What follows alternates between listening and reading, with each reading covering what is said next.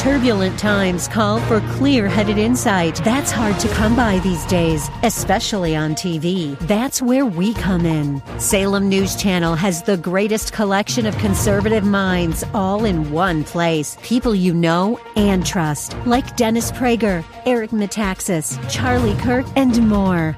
Unfiltered, unapologetic truth. Find what you're searching for at snc.tv and on Local Now, Channel 525. Today, on Study Verse by Verse, Pastor Leighton Sheely is continuing in the book of James, talking specifically about wisdom. He's in the third chapter, and in the 17th verse, James writes, But the wisdom from above is first pure. That concept is found in the Old Testament in connection with the character of God, that God is always pure. His ways are pure. His word is pure. And a person who is marked by purity partakes of the character of God. You're listening to an outreach of Church of the Highlands in San Bruno featuring the teaching of Pastor Leighton Sheely. If you'd like to follow along, uh, I encourage you to turn to the third chapter down around the 13th verse. We're on the web at highlands.us. That's highlands.us. The Lord hates one who sows discord or division among Christian brothers and sisters. It is an abomination to him. Sowing dissension in a church is not trivial. God hates it. Selfish ambition is to the, desire not to live for God, but to live for ourselves and our own agenda. And sometimes in that pursuit, we can lose sense of balance and proportion, become fanatics and be filled with bitterness as people stand up and oppose us as we're trying to accomplish our personal agenda. Which is why James says, do not boast. To boast is to praise oneself, especially in comparison with someone else. And then he continues, he says, and be false to the truth. And so his logic is this true wisdom is associated with humility.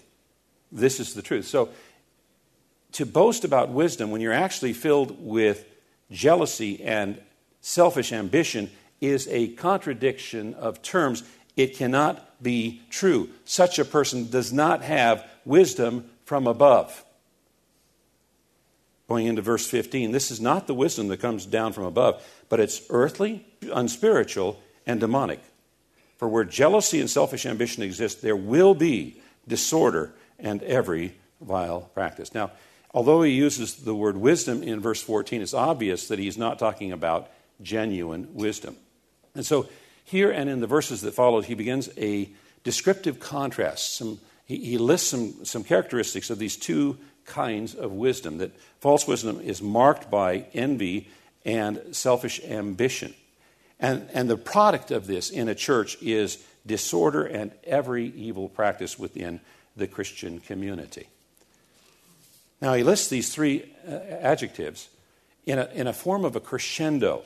There's, there's a gradual increase in the intensity of each. He's, he starts out with uh, describing it as earthly. Earthly. And, and the Apostle Paul uses the same adjective to describe one who thinks only of the things of this world. The, the, the someone who does things based only upon earthbound motives. And then the next descriptive is that it's unspiritual. And the Apostle Paul uses the same word to describe the natural man, the person who is alive, but they're not alive spiritually. They are unresponsive to the Spirit of God. Remember when we, we come to faith in God, that God puts His Spirit within us, we become responsive to God. So it's somebody who is not saved. That's where the graduation uh, takes place. Because in the first descriptive, any of us, even Christians, at times are earthly. We do things, we make decisions based on simply our priorities in this world. But the second descriptive describes somebody who's not even a Christian, somebody who's not even a believer. He's talking about church leaders who are not saved. And then he goes on and says, finally, such wisdom is demonic. It's the opposite and in contrary to and in conflict with the divine.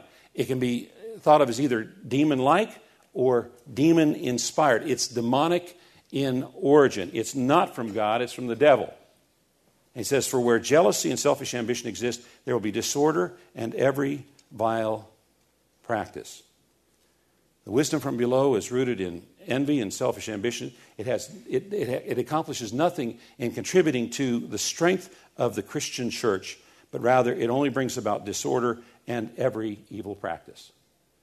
The word translated disorder is the same word used in chapter 1 where it describes an unstable, double minded person. The word unstable. Now, in this case, the subject is not an individual, but the Christian community. So, what it's describing is a Christian community that's filled with confusion and disturbance, disarray, tumult, even rebellion and anarchy. There's chaos in the church. And it's also filled with every vile practice. That's, that's a broad definition. Anything that's ungodly is going on. Everything that's ungodly is going on. Verse 17 But the wisdom from above is first pure, then peaceable, gentle, open to reason, full of mercy and good fruits, impartial and sincere. And a harvest of righteousness is sown in peace by those who make peace. So previously, he's described a list of characteristics that describe ungodly leadership and wisdom that is from below, and now he's going to describe characteristics of godly leadership and wisdom from above. And these qualities are seen in the life of Christ. They are described in 1 Corinthians 13 uh, in the chapter that defines love. They are similar to Paul's list of the spiritual gifts. And we'll note that they're related to the Beatitudes from Jesus' Sermon on the Mount. And he says that, that godly leadership is first pure. The word there is hagnos. It comes from the same root as hagios, which is translated holy. And, and the word hagnos contains the idea of being free from contamination and defilement. The writer of Hebrews reminds us that without purity or sanctification, no one will see the Lord. First, pure. That concept is found in the Old Testament in connection with the character of God, that God is always pure. His ways are pure. His word is pure. And a person who is marked by purity partakes of the character of God. That God's Holy Spirit is transforming us. When we receive Jesus Christ, our Savior, Lord, He comes to live within us and He's transforming us a little each day, more and more into the image of or the likeness of Christ, who is God incarnate. God wants us to be like Him pure. And it's listed first because it's the most important. It provides the foundation for everything that follows. Notice first pure, then peaceable. Notice the words first and then then. This identifies a list of priorities. First comes purity. Then, if possible, comes peace. That purity must be secured even if it requires the expense of peace. That purity must never be sacrificed for the sake of peace. And this is of particular importance because James is dealing with dissension in the church here. And it reflects one of the Beatitudes where Jesus said, Blessed are the peacemakers, for they shall be called the sons of God. And so, truly godly leadership doesn't promote conflict because of their selfishness, but rather produces peace because of their humility. And that word peace, what is it referring to is a right relationship. A right relation. Peace comes when we have a right relationship between us and God. Peace comes when we have a right relationship with others.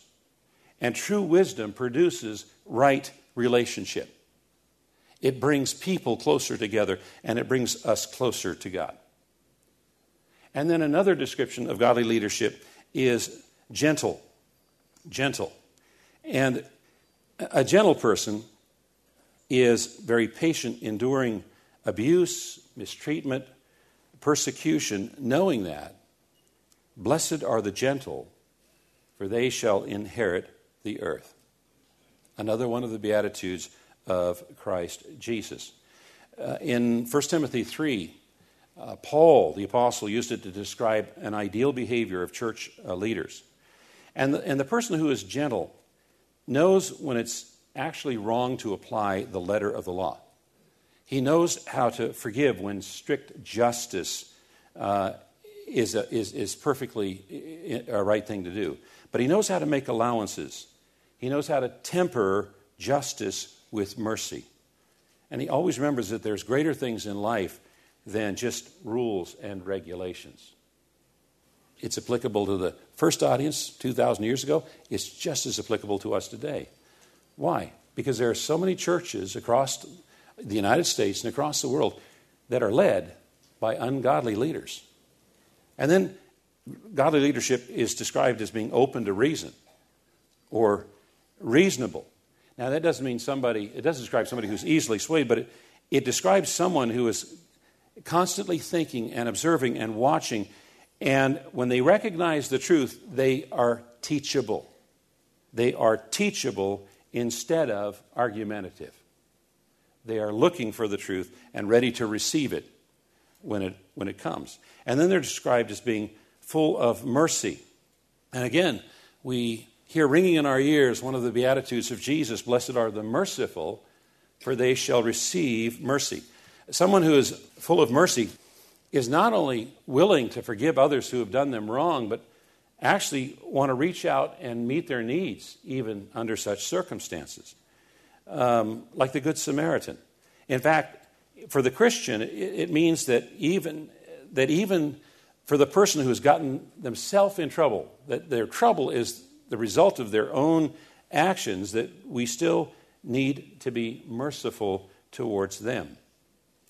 And when Christians and church leaders are unmerciful, it's indicative that they have never truly experienced the mercy of God.